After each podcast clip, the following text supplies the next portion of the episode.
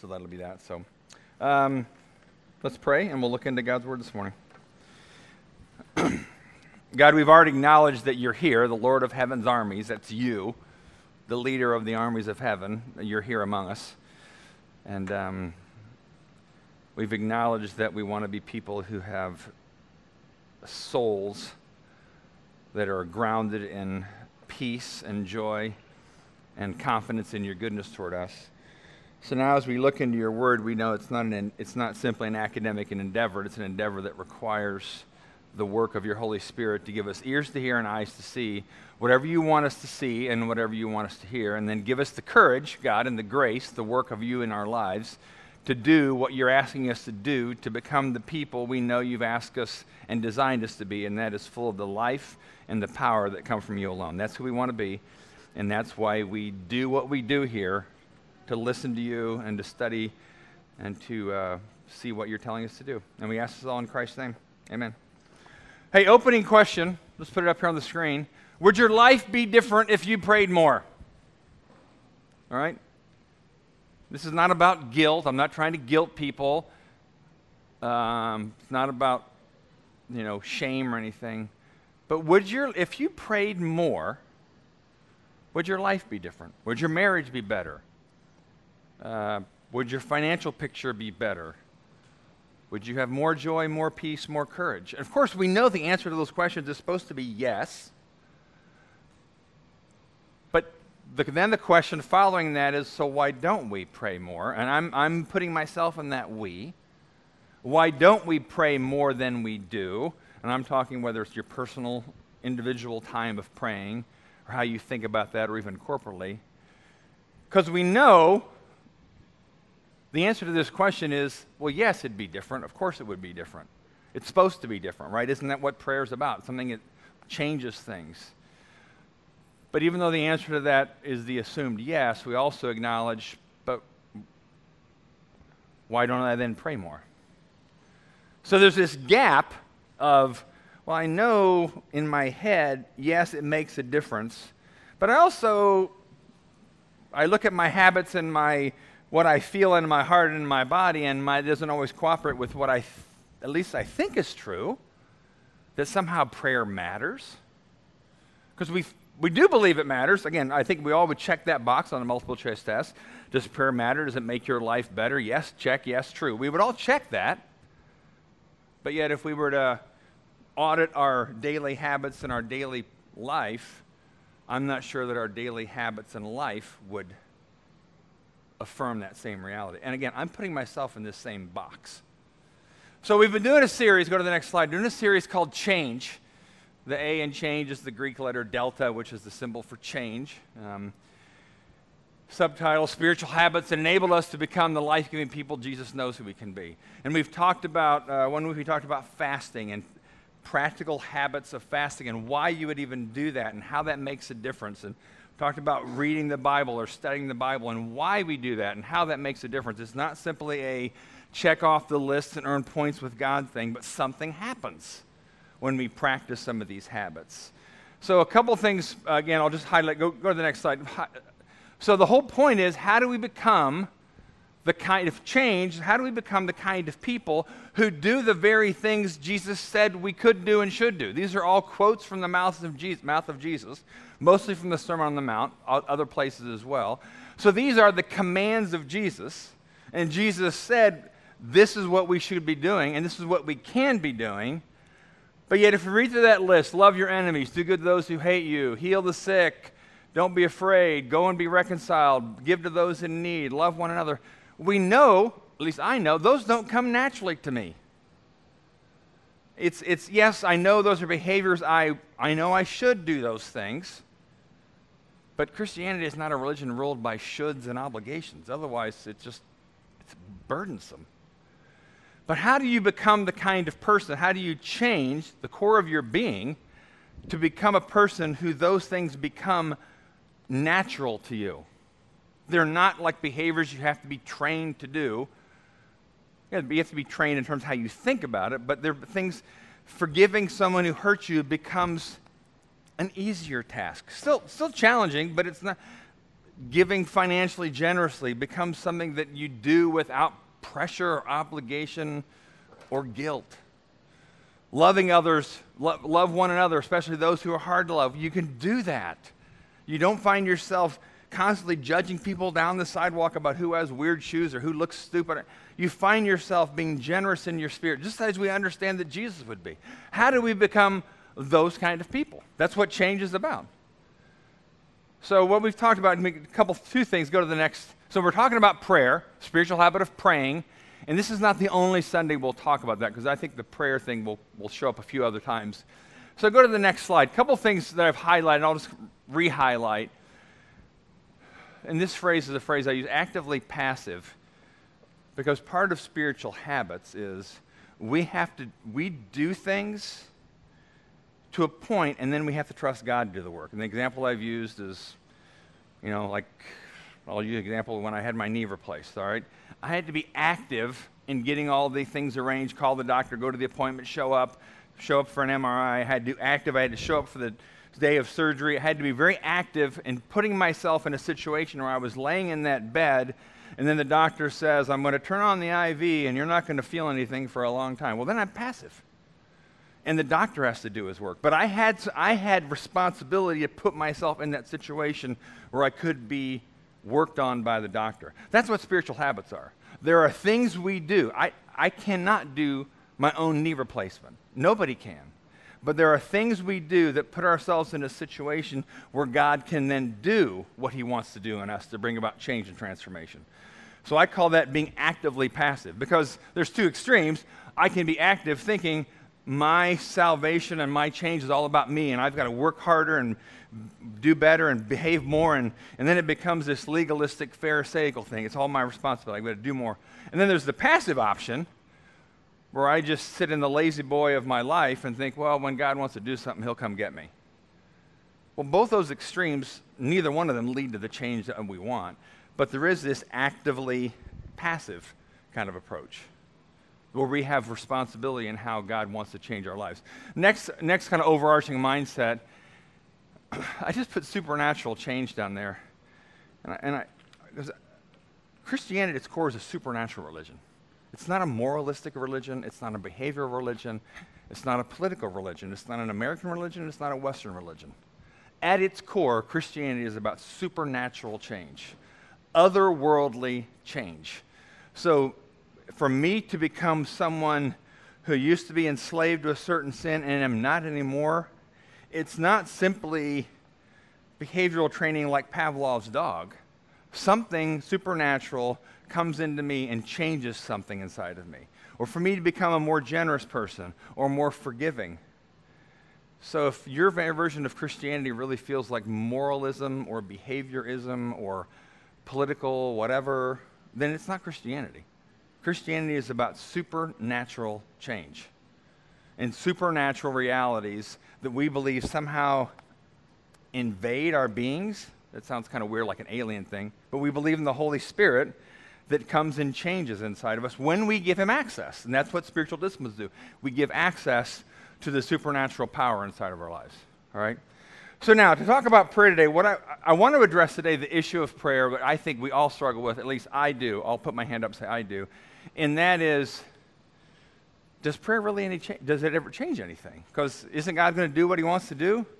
So why should I pray about my finances? Why should I pray about my future? Why do I pray about my marriage? Why do I pray about my son or daughter who's not following God, but I want to see change? Why do I pray about my health? Because I've been there and done that, and nothing changed. I think we have more stories like that than we do of the stories of, you know, the, the big stories where drama happens. But but yet we all believe prayer matters.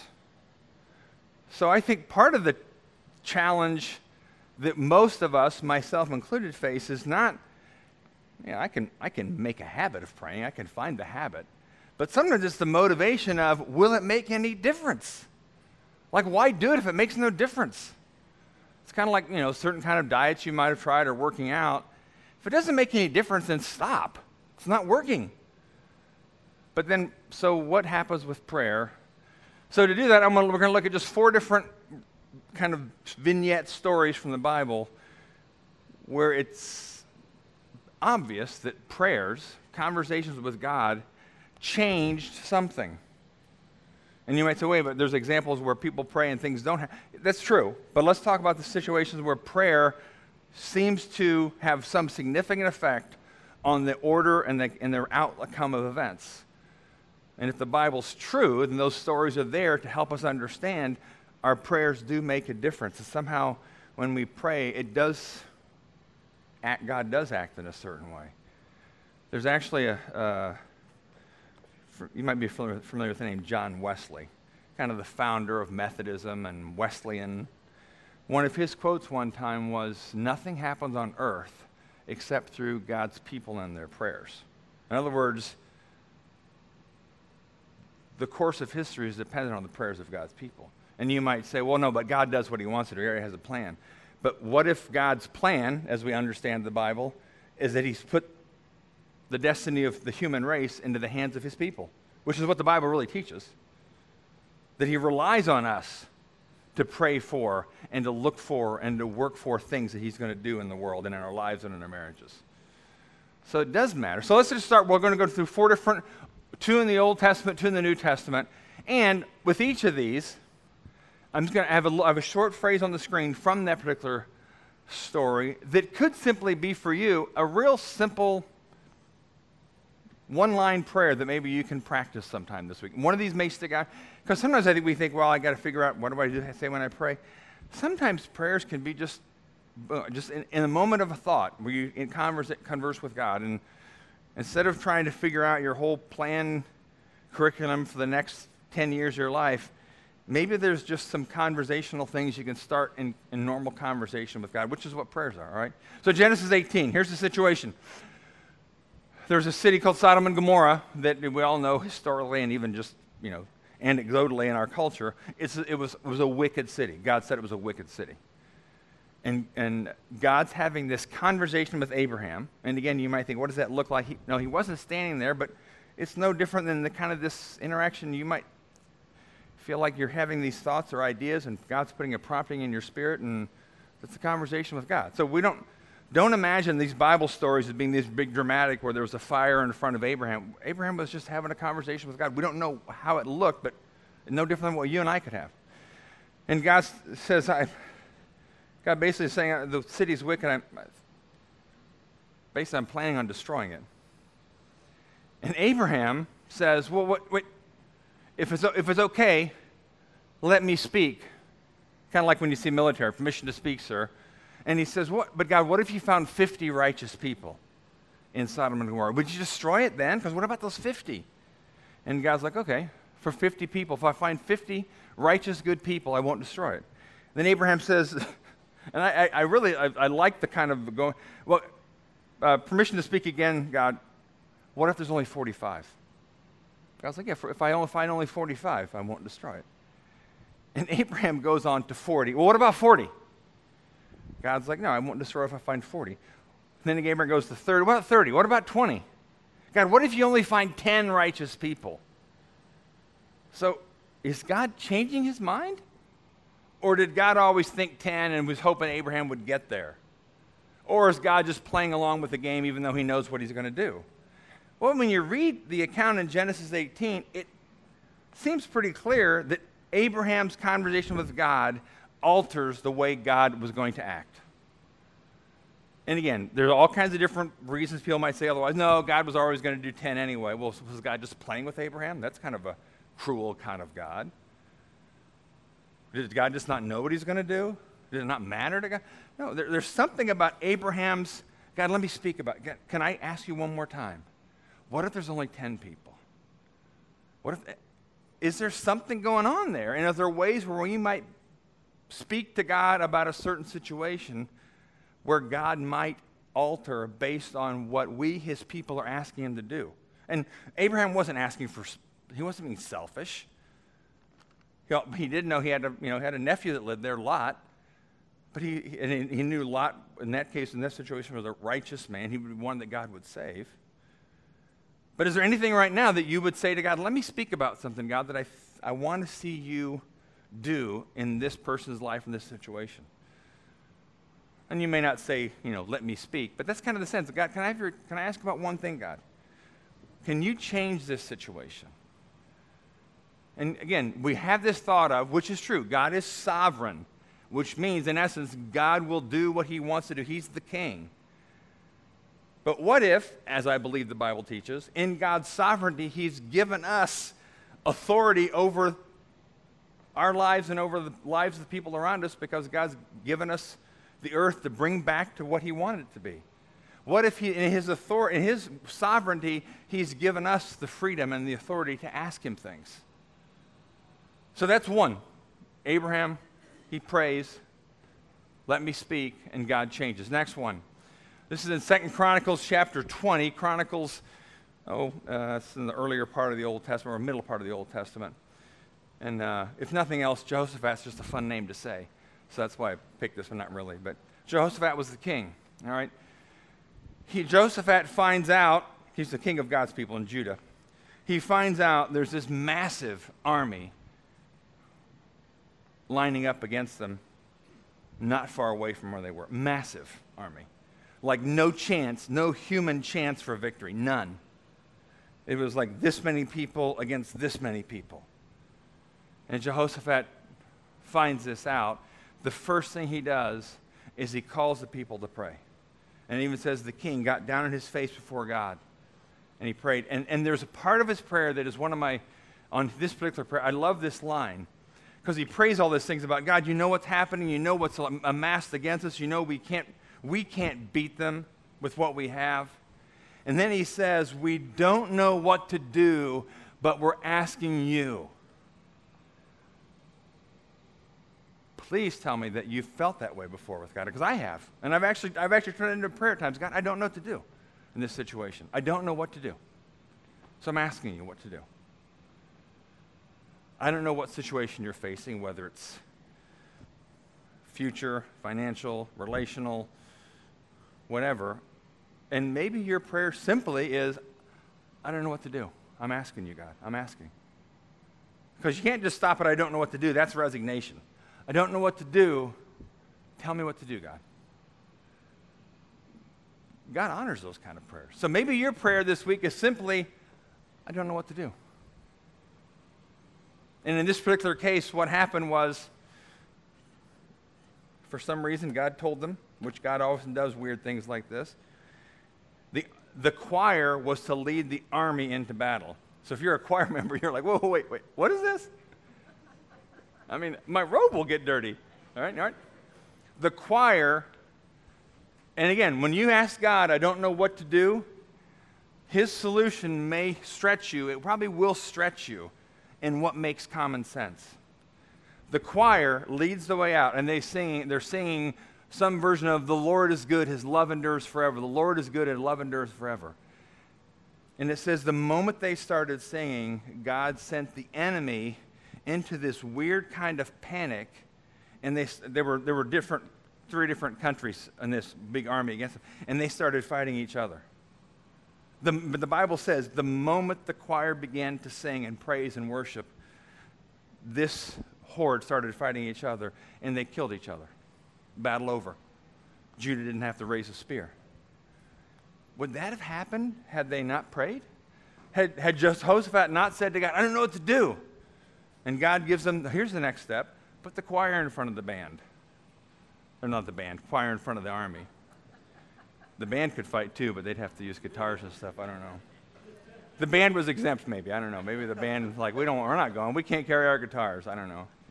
But you read that story, either the story is true or it's make believe. And if it's make believe, throw out the Bible. But if it's true, there's something God honors about people who, in desperation, they fasted, they put their faces to the ground, and the king says in front of the people, We don't know what to do.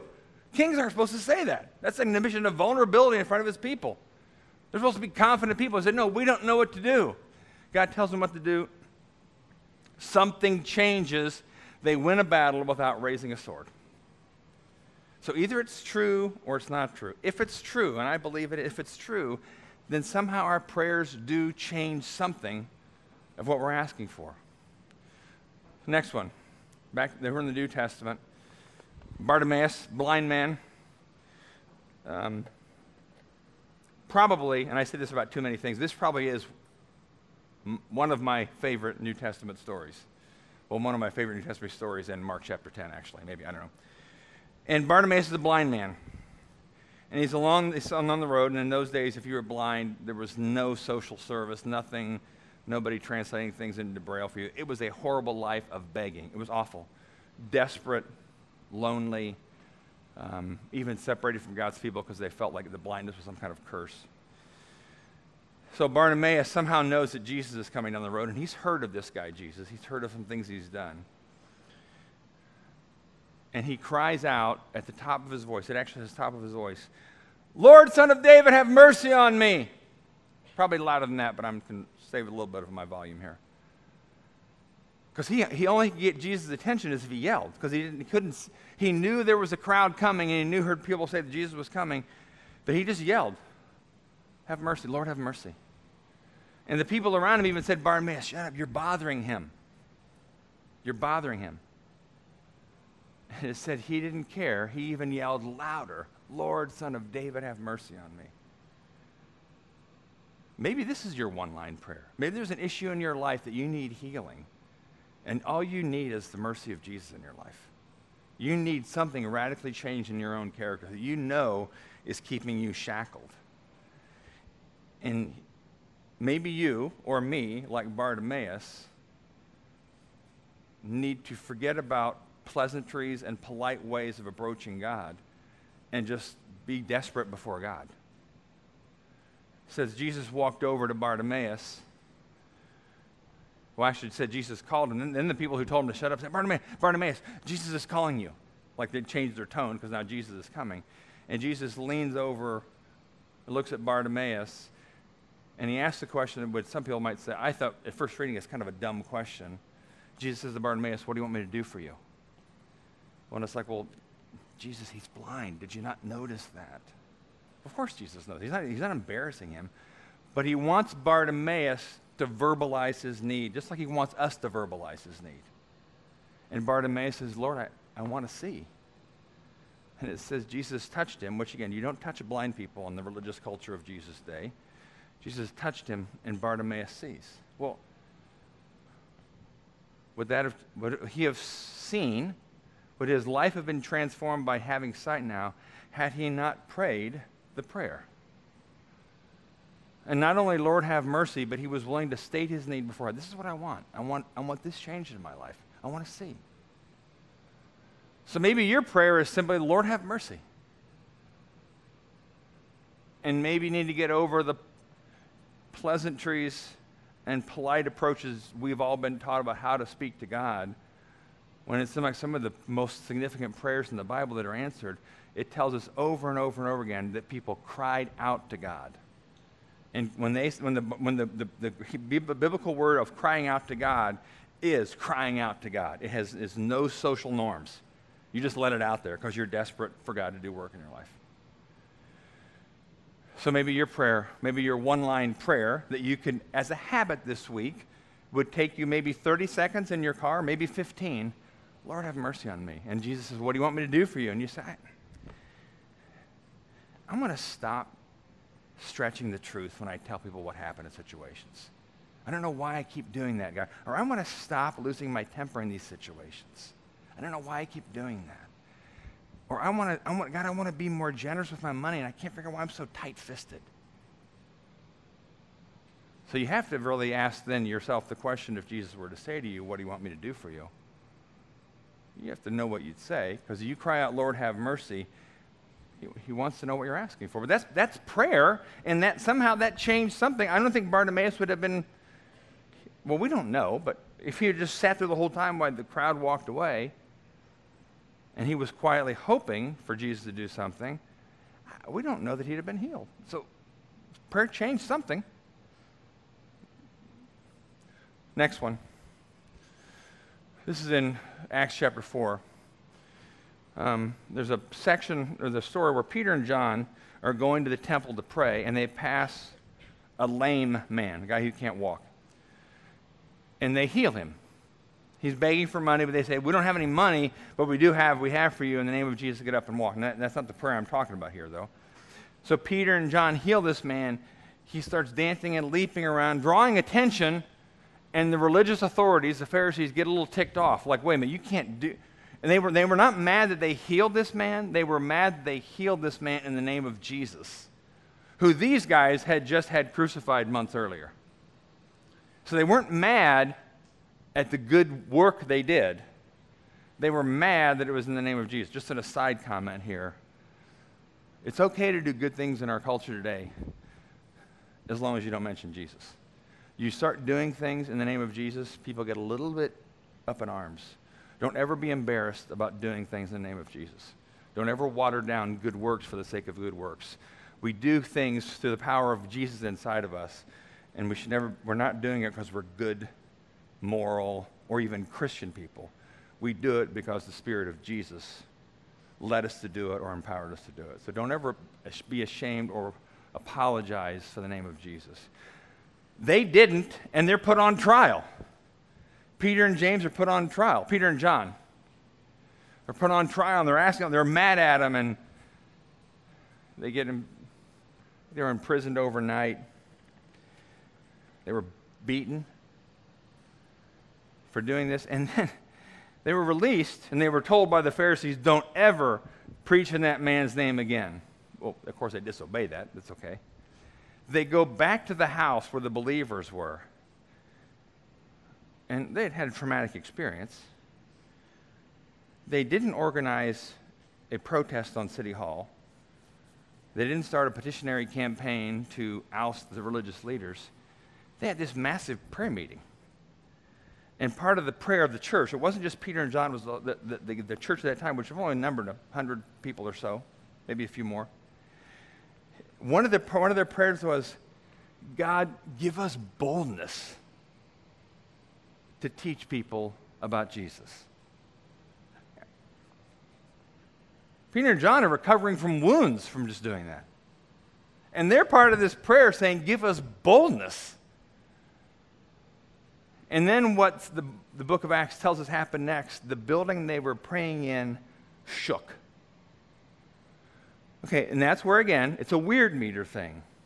Either it happened as the Bible tells us it did, or it didn't. But somehow their prayers not only moved God, but it moved God to move the building. Maybe as some kind of affirmation, we don't know. I don't know. But something in re- somehow God in response to prayers. And then it said the next sentence, and they all went out and preached the name of Jesus boldly. And the book of Acts is a testament to the fact that they had boldness that was irrational to talk to people about Jesus.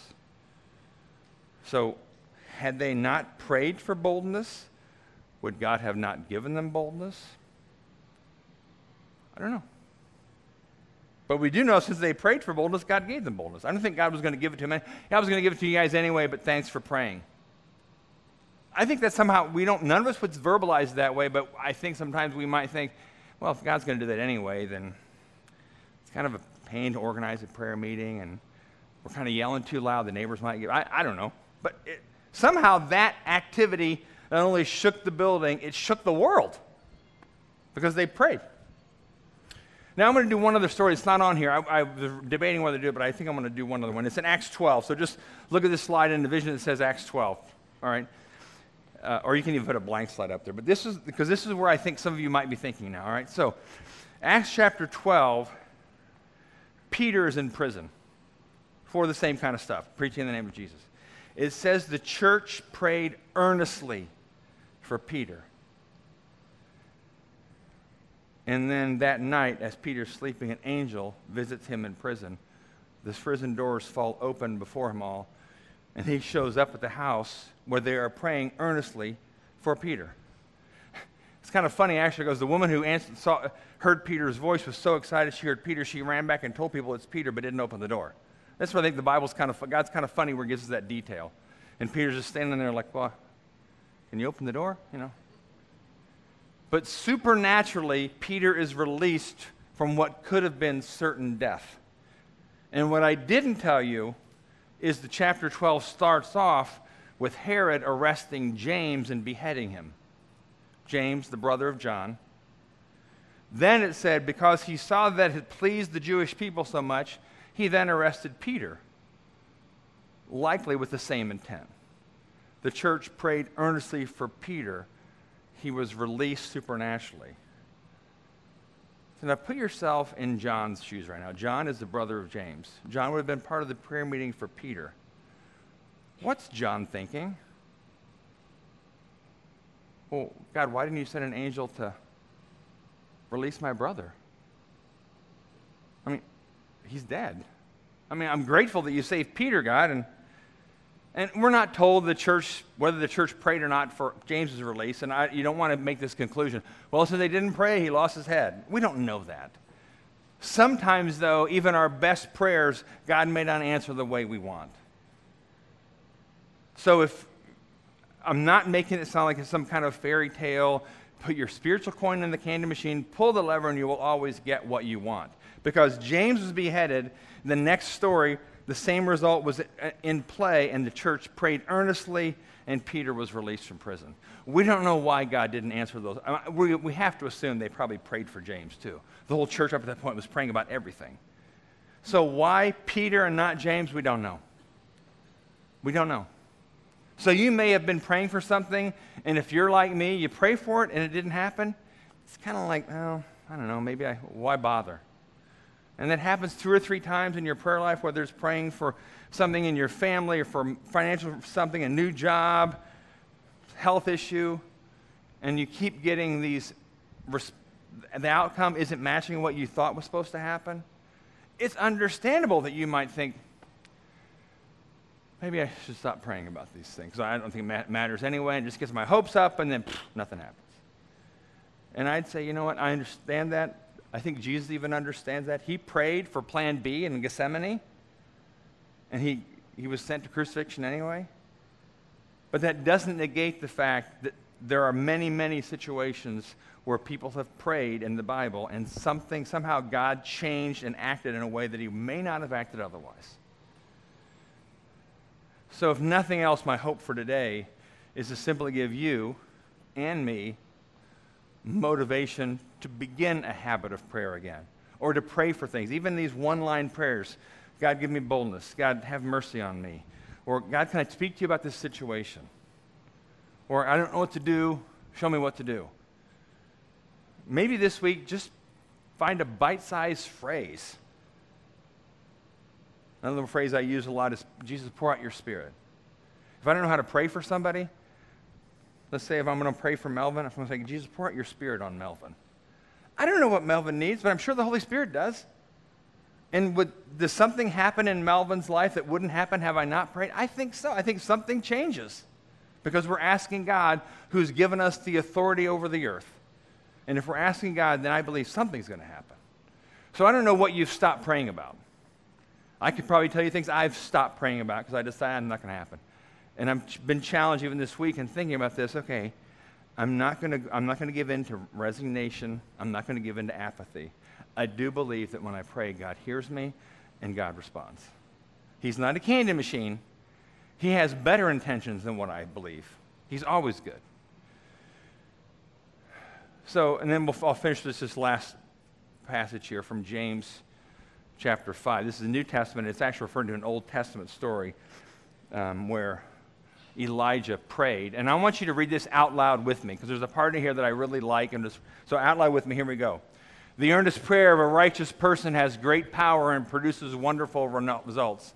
Elijah was as human as we are. One more time, that same line. Elijah was as human as we are, and yet when he prayed earnestly that no rain would fall, none fell for three and a half years. Then, when he prayed again, the sky sent down rain, and the earth began to yield its crops. So Elijah was an Old Testament story. He actually prayed that God would withhold rain as judgment on this certain land that was just totally pagan and godless. And then he prayed that it would rain, and it rained. And the Bible tells us he was as human as we are. He's not a super saint. So if you think, well, that was those people in the Bible, these were all like all stars. So when they prayed, of course, God listened. None of them were all stars till they had the prayer stories happen to them. They were all ordinary knuckleheads like you and me who had their own share of failures and failings. And then there's something where they just were confident that God wanted them to pray for something, and it happened. It changed the course of history of various events. So, again, I'm, I'm simply challenging us all. Start up a habit of prayer, or restart a habit of prayer, or re energize a habit of prayer, even if it's just short one liners in your car, even if it's just short one liners when you're laying awake in bed.